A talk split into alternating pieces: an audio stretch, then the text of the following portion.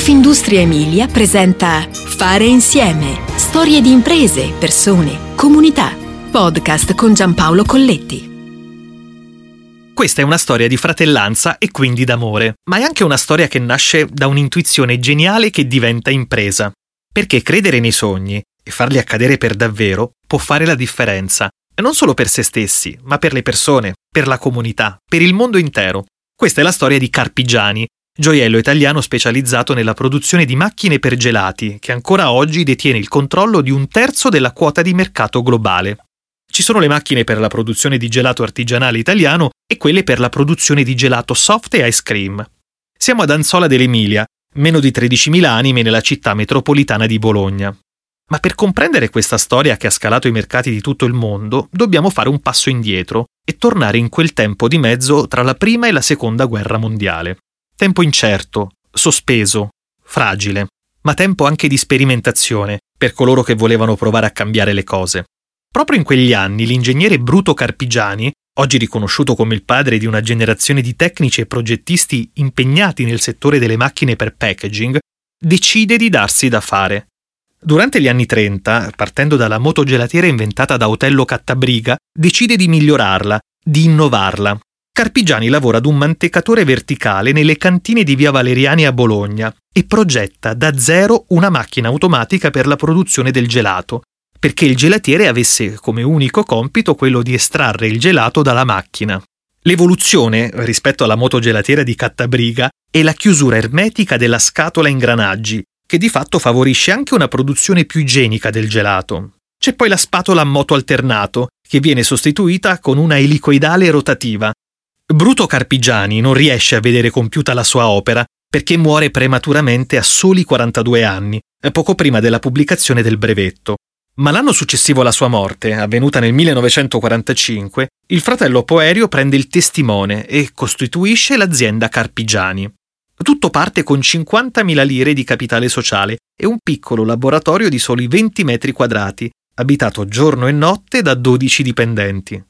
Poi arriva la crescita esponenziale e per Carpigiani il mondo diventa piccolo come un'arancia. Con gli anni 60 c'è lo sviluppo tecnologico anche nella produzione di macchinari per il gelato e si aggiungono le macchine per il gelato espresso soft. Ma quella di Carpigiani è una storia di avanguardia. Negli anni 60 l'azienda diventa società per azioni, per un gelato che di fatto parla le lingue del mondo, cosa niente affatto scontata per l'epoca. Headquarter ad Anzola dell'Emilia, ma vocazione internazionale. Sempre negli anni 60 si espande nel mercato americano e del 1961 l'apertura della prima filiale transalpina a Parigi. Nel 1980 venne aperta la filiale a Tokyo, Carpigiani Japan, tuttora operativa e strategica. Già negli anni 50 Poerio si dedica ai mercati esteri. Lo testimoniano i documenti. E nell'headquarter è conservato un diploma conferito a Carpigiani alla fiera di Port-au-Prince ad Haiti nel 1951. Nel 1982 Carpigiani viene acquisita dal gruppo Ali, oggi Ali Group. Carpigiani nasce in un'Italia devastata, ma piena di voglia di ricostruire. Ripartono anche i consumi voluttuari e legati al tempo libero. Ecco, è in questo quadro che Poerio e Bruto Carpigiani mettono a frutto precedenti esperienze nella meccanica bolognese, per automatizzare un processo, la mantecazione del gelato, fino ad allora largamente lasciato alla manualità dell'operatore, e solo parzialmente automatizzato in alcune applicazioni già presenti. Di fatto Poerio e Bruto creano una macchina, poi continuamente migliorata, che in sé non rivoluziona un processo alimentare, ma coadiuva il lavoro manuale e contribuisce ad esportare il consumo del gelato italiano in tutto il mondo, afferma Federico Tassi, CEO di Carpigiani Group, bolognese, classe 1979, in Carpigiani dal 2005. Oggi il fatturato è di 165 milioni di euro. L'azienda ha tre stabilimenti in Emilia-Romagna, precisamente ad Anzola, a Castelmaggiore e a Forlì. C'è poi una fabbrica in Spagna che gestisce una parte del business legato alle macchine da granita e altre due fabbriche all'estero, in Cina e negli Stati Uniti. Di italiano abbiamo certamente portato la passione per il cibo sano, l'attenzione di prepararlo ed una tecnologia che è una combinazione ben custodita di artigianato e industria. Dall'estero abbiamo ereditato l'attenzione a creare modelli di business riproducibili e redditualmente sani. Precisa Tassi.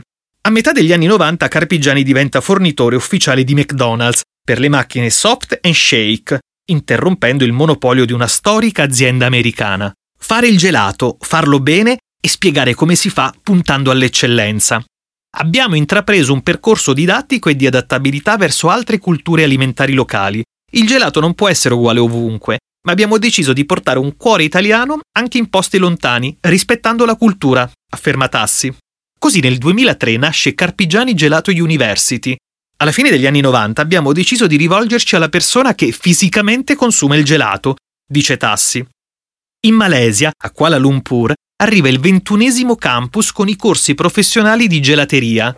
Oggi l'azienda ha raggiunto la cifra record di un milione di macchine vendute sin dalla nascita.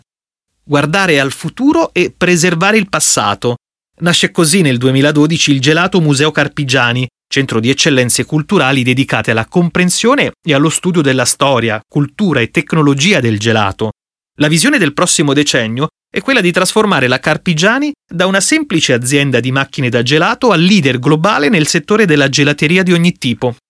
Una Global Frozen Dessert Company la cui tecnologia è al servizio di ogni prodotto semiliquido o semicongelato, dall'ice cream americano all'açaí brasiliano e fino ai dolci asiatici, conclude Tassi. Fare il giro del mondo, partendo dal gelato e pensando in grande.